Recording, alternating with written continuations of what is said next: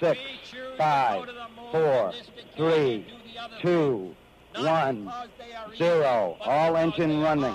It's one small step for man, Booster ignition and the final liftoff of Discovery. giant leap for mankind.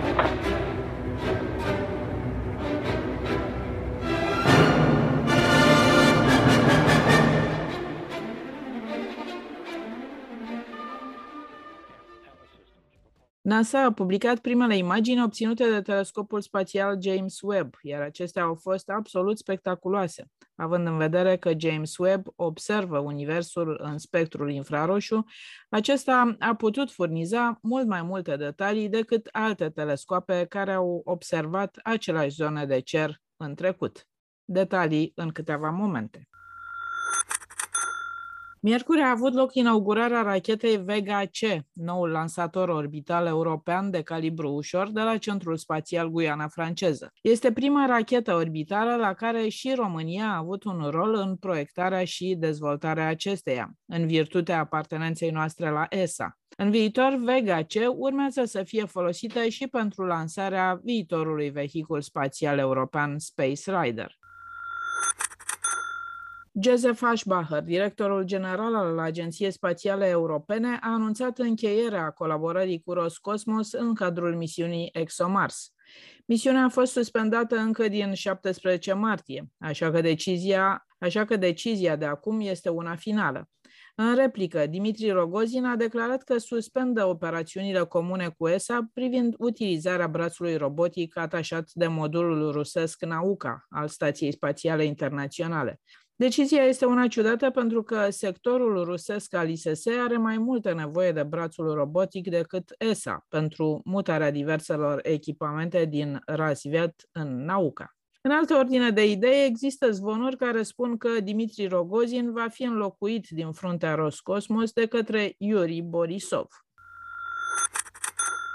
Suntem la Buletinul Cosmic, așa cum facem în fiecare săptămână, alături de Claudiu Tănăsedia. Salut, Claudiu! Bună ziua! Claudiu este autorul site-ului parsec.ro, locul unde găsiți toate informațiile despre spațiul cosmic. Claudiu caută în fiecare zi informații despre evenimentele petrecute în cosmos și le împărtășește cu noi pe acest site. Mai mult decât atât, iată că în fiecare săptămână ne întâlnim și comentăm împreună trei dintre cele mai uh, interesante și importante evenimente petrecute în ultimile șapte zile. Claudiu, să începem cu știrea momentului, aș zice eu. Știrea momentului este că NASA a publicat cele mai spectaculoase imagini prelevate vreodată de un telescop spațial.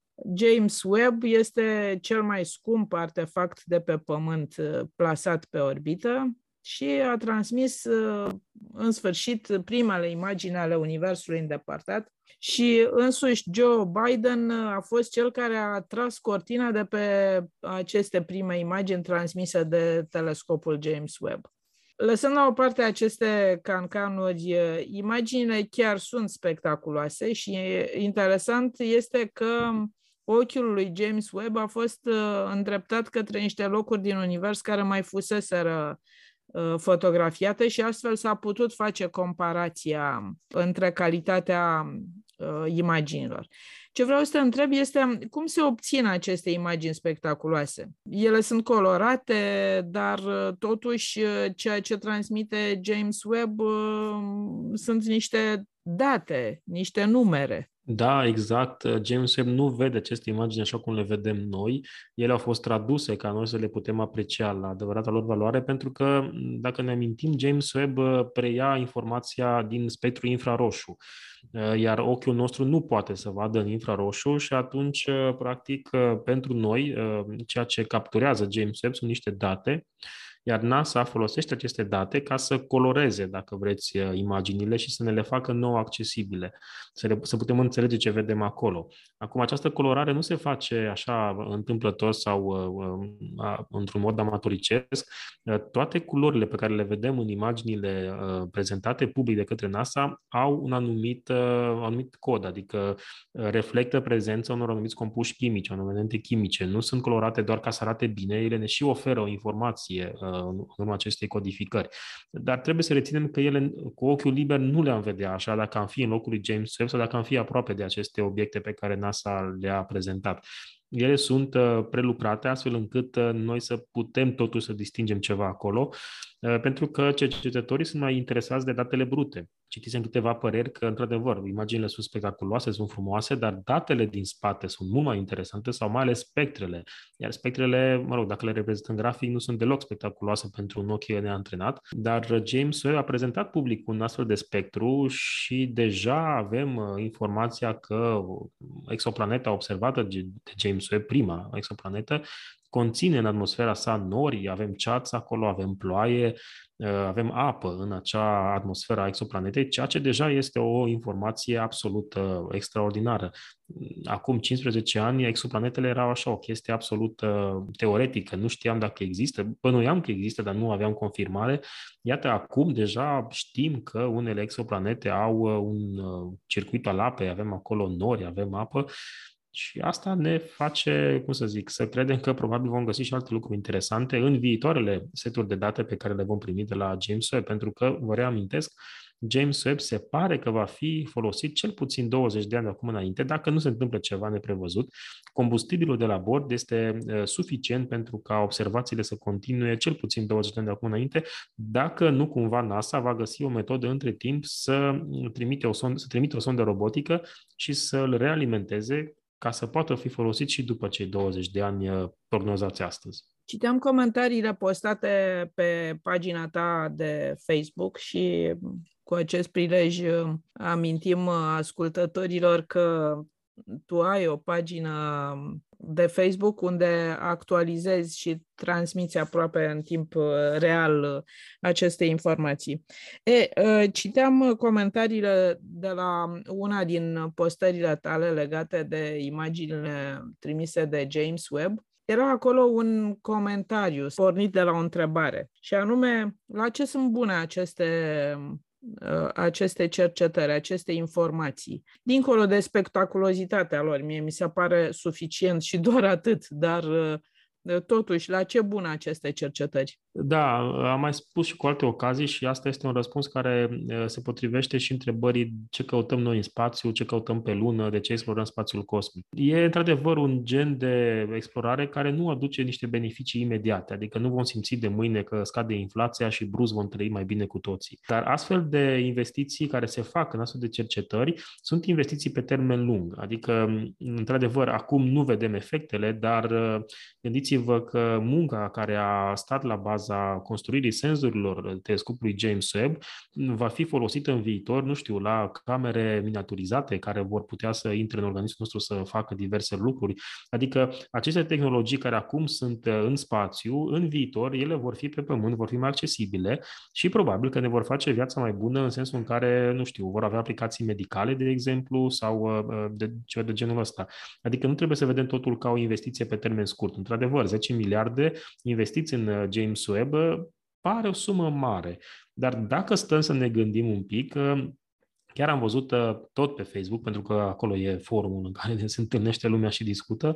Cred că Shandor Kruk a făcut un calcul uh, foarte bun uh, și o să-l reiau aici și o să vedem cât ne-a costat pe noi românii acest telescop spațial James Webb. El a făcut un calcul bazat pe faptul că noi suntem parte a Agenției Spațiale Europene. Agenția Spațială Europeană a contribuit la James Webb. Noi contribuim fiecare dintre noi la bugetul național, care contribuie la bugetul bugetul Agenției Spațiale Europene. Costul pentru fiecare român din țara asta revine undeva plus minus așa la aproximativ un leu.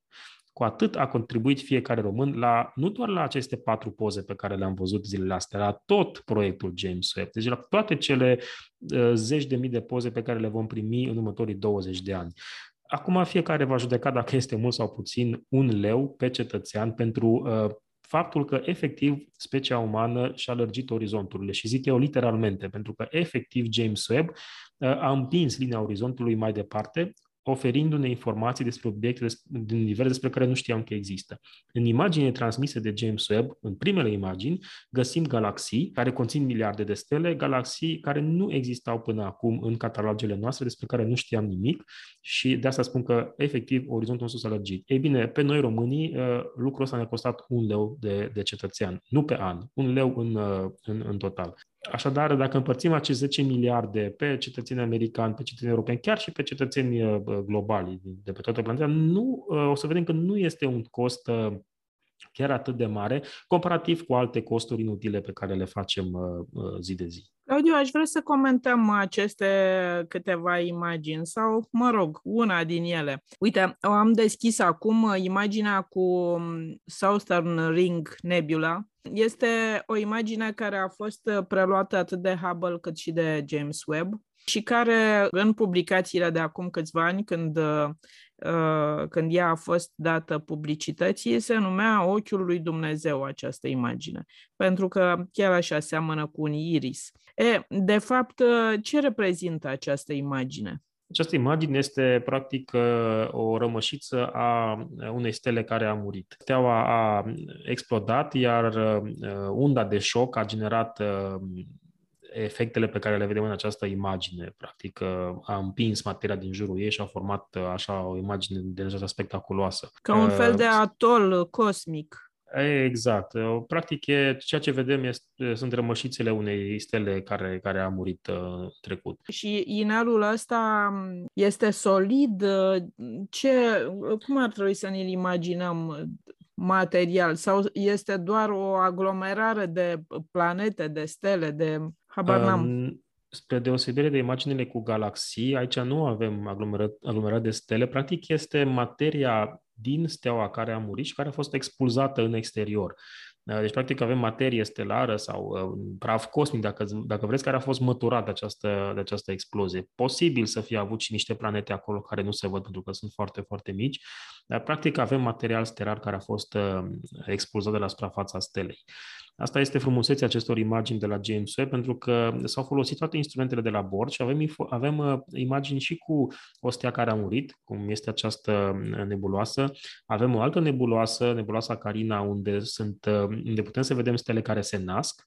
Deci am prins toate aceste cicluri ale, ale stelelor și datorită faptului că James Webb se uită în infraroșu la aceste stele, le putem vedea în detalii pe care nu le-am mai văzut până acum, adică le putem surprinde la vârste mult mai fragede și putem să înțelegem mai bine dinamica și evoluția stelară. Avem stele care se nasc, stele care mor, avem galaxii uh, care sunt foarte tinere sau, dacă vreți, foarte bătrâne. Sunt galaxii care au apărut la 800 de milioane de ani după Big Bang uh, sau acum 13,1,2 miliarde de ani, uh, galaxii pe care până acum, așa cum am spus, nu le-am mai văzut. Uh, deci sunt lucruri pe care le vedem în premieră, sunt detalii pe care le vedem în premieră și sunt doar primele imagini care vin de la James Webb.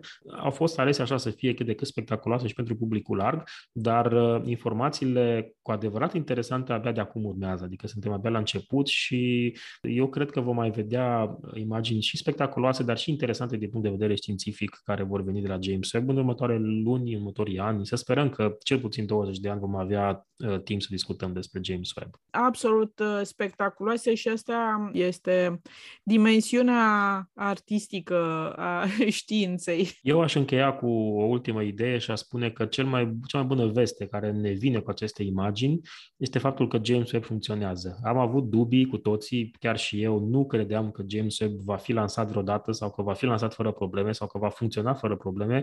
Iată că ne-am înșelat, cel puțin eu, și uh, James Webb este un instrument științific extrem de complex care, iată, funcționează, nu are probleme, nu a mai avut toată aventura și discuția care a fost cu Hubble acum 25 uh, de ani când a fost lansat și a avut acele probleme și ne așteptam ca și James Webb să sufere de unele probleme după lansare.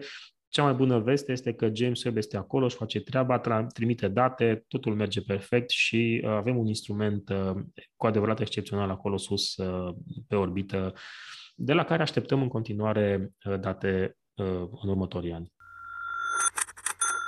Trecem la știrea următoare, care probabil nu va suscita tot atâtea comentarii, dar este o știre destul de importantă pentru că este vorba de prima rachetă la care România este parte în proiectarea și dezvoltarea ei. Este vorba de inaugurarea rachetei Vega C, noul lansator orbital european de calibru ușor de la Centrul Spațial din Guiana franceză, prima rachetă orbitală la care și România a avut un rol în proiectare, în virtutea apartenenței noastre la ESA. În viitor, Vega C urmează să fie folosită și pentru lansarea viitorului vehicul spațial european Space Rider. Claudiu, știi care a fost contribuția României la racheta Vega C?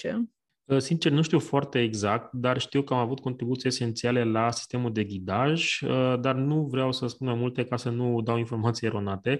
Însă, ă, acum trebuie să spunem, contribuția noastră a fost la nivelul contribuției noastre la ESA, adică, evident, racheta este construită în principal de Germania și Franța și Ariane Space este cea care operează racheta, dar este pentru prima dată când avem o rachetă care are desenată pe ea steagul României, adică alături de toate celelalte membre în acest proiect și România a fost prezentată, deci avem steagul nostru acolo pe prima treaptă rachetei, ceea ce nu cred că s-a mai întâmplat vreodată. România a mai avut contribuții la misiuni spațiale, a avut experimente trimise pe orbită încă din anii 80, uh, programul Intercosmos, apoi uh, apartenența la Agenția Spațială Europeană, dar n-a mai avut niciodată contribuții atât de evidente la un lansator orbital. Nu putem să spunem că e o rachetă românească, este o rachetă europeană la care și România a contribuit. Cred că asta este cea mai uh, corectă uh, afirmație. Uh, Vega C este într-adevăr o rachetă de calibru ușor, nu este foarte spectaculoasă din acest punct de vedere, nu ridică pe orbită mase foarte mari, dar Ariane Space dorește să aibă în portofoliu și acest segment de lansatoare ușoare. Până acum acest segment era ocupat de Vega, nu Vega C, doar Vega simplu, care a zburat între, 2002, între 2012 și 2021, deci până anul trecut. Iar Vega C este, dacă vreți, o evoluție a rachetei Vega. Noi n-am avut contribuții esențiale la Vega. Pe vremea când Vega a fost dezvoltată, noi nu eram încă membri în Agenția Spațială Europeană, dar odată cu încep, începerea uh, evoluției spre Vega C, uh, și România a luat parte la, la acest proces și iată, astăzi uh, suntem și noi parte din națiunile care au construit Vega C. Vega C este o rachetă importantă pentru că ea se pliază, dacă vreți, pe strategia Ariane Space de a optimiza costurile, pentru că prima treaptă a rachetei Vega C va fi folosită de viitorul lansator european Ariane 6. Ăsta este un lansator însă de calibru greu, iar uh, acele boostere suplimentare pe care le vedeți în stânga și în dreapta rachetei, practic sunt trepte primare ale rachetei Vega C. Și atunci tot procesul de asamblare și de producție s-a uh, eficientizat din acest punct de vedere. Avem contribuții și la Ariane 6, o să discutăm mai multe despre Ariane 6 când se va lansa uh, prima rachetă Ariane 6. Momentan, pe ultimele uh, știri și zvonuri, se pare că abia anul viitor vom avea parte de o, de o lansare Ariane 6.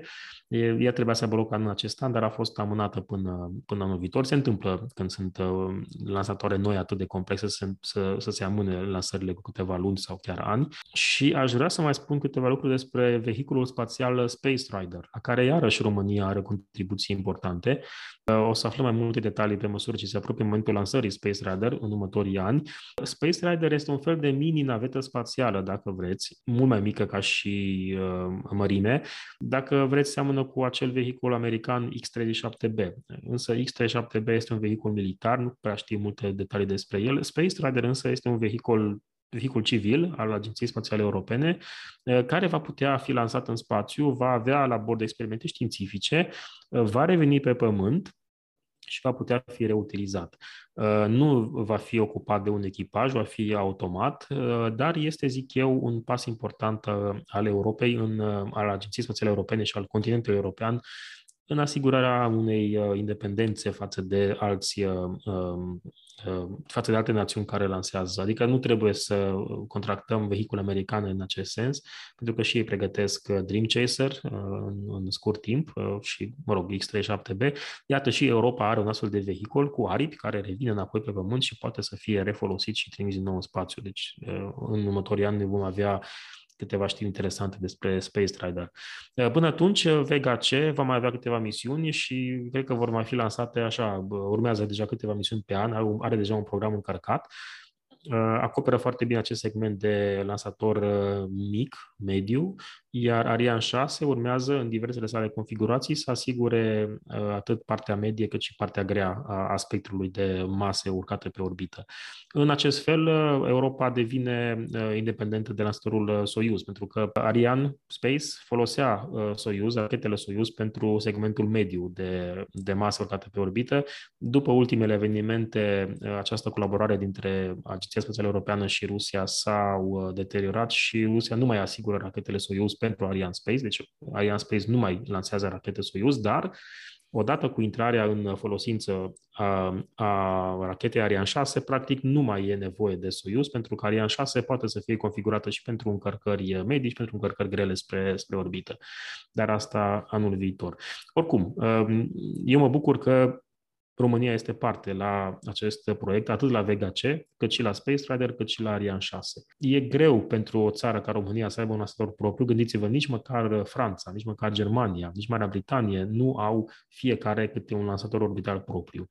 Fiecare colaborează și, practic, Ariane 5 și Vega sunt rachete europene. Suntem și noi parte în acest proiect pe măsura fondurilor uh, disponibile uh, în, în, acest, uh, în acest proiect, dar uh, suntem și noi acolo printre aceste națiuni. Din uh, păcate, crizele economice românești fac ca din când în când contribuțiile la aceste proiecte internaționale să se oprească și uite așa mai ieșim din câte o, din câte o asociere da, uh, știu că și contribuția românească la ESA a fost suspendată o perioadă de timp. Am înțeles că s-au reluat plățile. Buni, da. Din fericire nu au fost excluși din ESA. Uh, asta e partea bună și am înțeles că au început, au reînceput plățile. Nu știu dacă uh, s-au plătit vechile sume datorate sau nu, dar măcar există disponibilitate de a reveni și noi uh, în normalitate, pentru că am fost primul stat uh, căruia i s-a suspendat procesul, i s-a suspendat dreptul de vot din cauza că nu și-a plătit uh, contribuția. Dar cred că acest lucru se remediază și uh, vom reintra în, uh, în normal.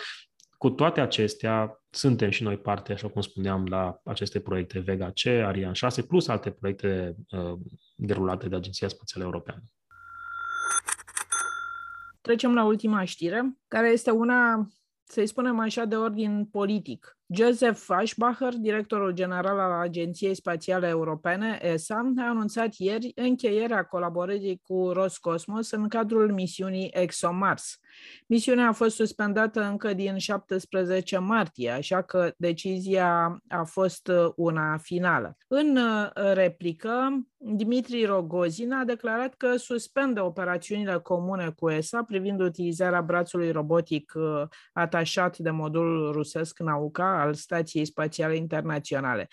Decizia este una ciudată pentru că sectorul rusesc al ISS are mai multă nevoie de brațul robotic decât ESA pentru mutarea diverselor echipamente. În altă ordine de idei, există zvonuri care spun că Dimitri Rogozin va fi înlocuit din fruntea Roscosmos de Yuri Borisov. Uneori pare atât de hilare aceste decizii politice, sunt uh, ca ale unor copii care nu mai doresc să își folosească jucăriile în comun. Cât de serioase sunt aceste decizii, Claudiu? Uh, sunt. Uitați, afectează misiunea spre Marte. Misiunea europeană-rusă, care trebuia să plece spre Marte, nu va mai pleca spre Marte. Europenii își au jucăriile acasă, rușii își au și ei jucăriile uh, acasă și vom vedea cum va pleca Rosalind Franklin, roverul european spre Marte, pentru că momentan nu există o soluție sau o decizie în acest sens. Lansarea trebuia să aibă loc cu o, o rachetă rusească. Evident, acest lucru nu se va mai întâmpla. Coborârea pe Marte trebuia să aibă loc cu uh, o platformă, un modul rusesc. Nu se va mai întâmpla nici acest lucru. Nu e simplu să schimbi o astfel de misiune din mers, o misiune care oricum era întârziată și are deja probleme. Uh, asta e, vom vedea ce se va întâmpla cu ExoMars. Uh, că despre brațul robotic european, săptămâna viitoare trebuia să aibă loc o activitate extravehiculară între un cosmonaut rus și o uh, Samantha Cristoforetti, o astronaută din Italia tocmai pentru a pregăti acest braț robotic pentru a fi folosit. Nu știm dacă acest lucru se va mai întâmpla sau nu. Încă nu s-a anunțat că acea activitate extravehiculară ar fi amânată. Se pare că ea va avea loc, uh, ceea ce este un pic ciudat având în vedere declarațiile. Pe de altă parte, toate declarațiile lui Rogozin trebuie tratate așa, la modul uh, nu, nu trebuie luate foarte, foarte mult în serios, pentru că de multe ori le ia gura pe dinainte și declarațiile sale sunt mai mult de, pentru deliciu presei și nu, pentru, nu au alt efect. Este posibil ca situația să se schimbe dacă Rogozin va pleca sau nu de la conducerea Roscosmos, rămâne de văzut. Oricum, aceste zvonuri că el pleacă sunt uh, frecvente. De această dată însă zvonurile par ceva mai serioase. Vom vedea dacă se va întâmpla sau nu acest lucru. Probabil că o schimbare a conducerii Roscosmos va duce la o oarecare normalizare a relațiilor dintre Roscosmos și restul partenerilor săi deși uh, lucrurile arată rău, adică singurul loc unde se mai colaborează rămâne Stația Spațială Internațională. Restul proiectelor sunt uh, suspendate sau, mă rog, colaborarea suferă destul de, de mult. Cumva ISS a rămas așa o insulă unde lumea încă se mai înțelege, cel puțin bănuiesc cei de la bord uh, au alte relații decât cei de aici de pe pământ. Să vedem ce se va întâmpla cu acest braț robotic, care, într-adevăr, el este, va, ar fi fost folosit pentru a muta diverse lucruri din uh, modulurile rusești, din Razvet în, uh, în Nauca. Dacă nu se mai colaborează la acest nivel, uh, tot uh, partea rusească ar avea de suferit, deci nu cred că e interesul lor să suspende colaborarea în această direcție. Uh, ESA nu a comunicat uh, intenția de a întrerupe colaborarea privind brațul robotic european. Vom vedea. Săptămâna viitoare, cum spuneam, trebuie să aibă loc această activitate extravehiculară între un rus și o italiancă oricum această activitate putea să fie anulată în orice moment, având în vedere relațiile actuale. Vom vedea dacă va mai avea loc sau nu. Vom vedea ce se va întâmpla cu brațul robotic european, dar chiar dacă, nu știu, dacă s-ar schimba întreaga conducere Roscosmos și dacă s-ar opri astăzi uh, războiul, efectele uh, uh, declarațiilor din ultima perioadă cred că își va lăsa amprenta în viitorul uh, îndepărtat asupra colaborării dintre Roscosmos și oricare altă entitate guvernamentală sau comercială. Uh, încă avem sateliți uh, OneWeb care sunt ținuți în hangarele Roscosmos și nu au fost nici lansați, nici returnați companiei inițiale în condițiile, în condițiile acestea nu văd cum o altă companie comercială ar mai avea încredere Roscosmos să lanseze sateliți. Deci lucrurile sunt destul de ciudate și urâte în acest moment, dar cel puțin ISS continuă ca proiect și probabil că va continua și în viitorul apropiat. Mulțumesc foarte mult, Claudiu! Ați urmărit buletinul cosmic, singurul buletin de știri din spațiul extraterestru, realizat de Claudiu Tănăselia și Mihaela Ghiță.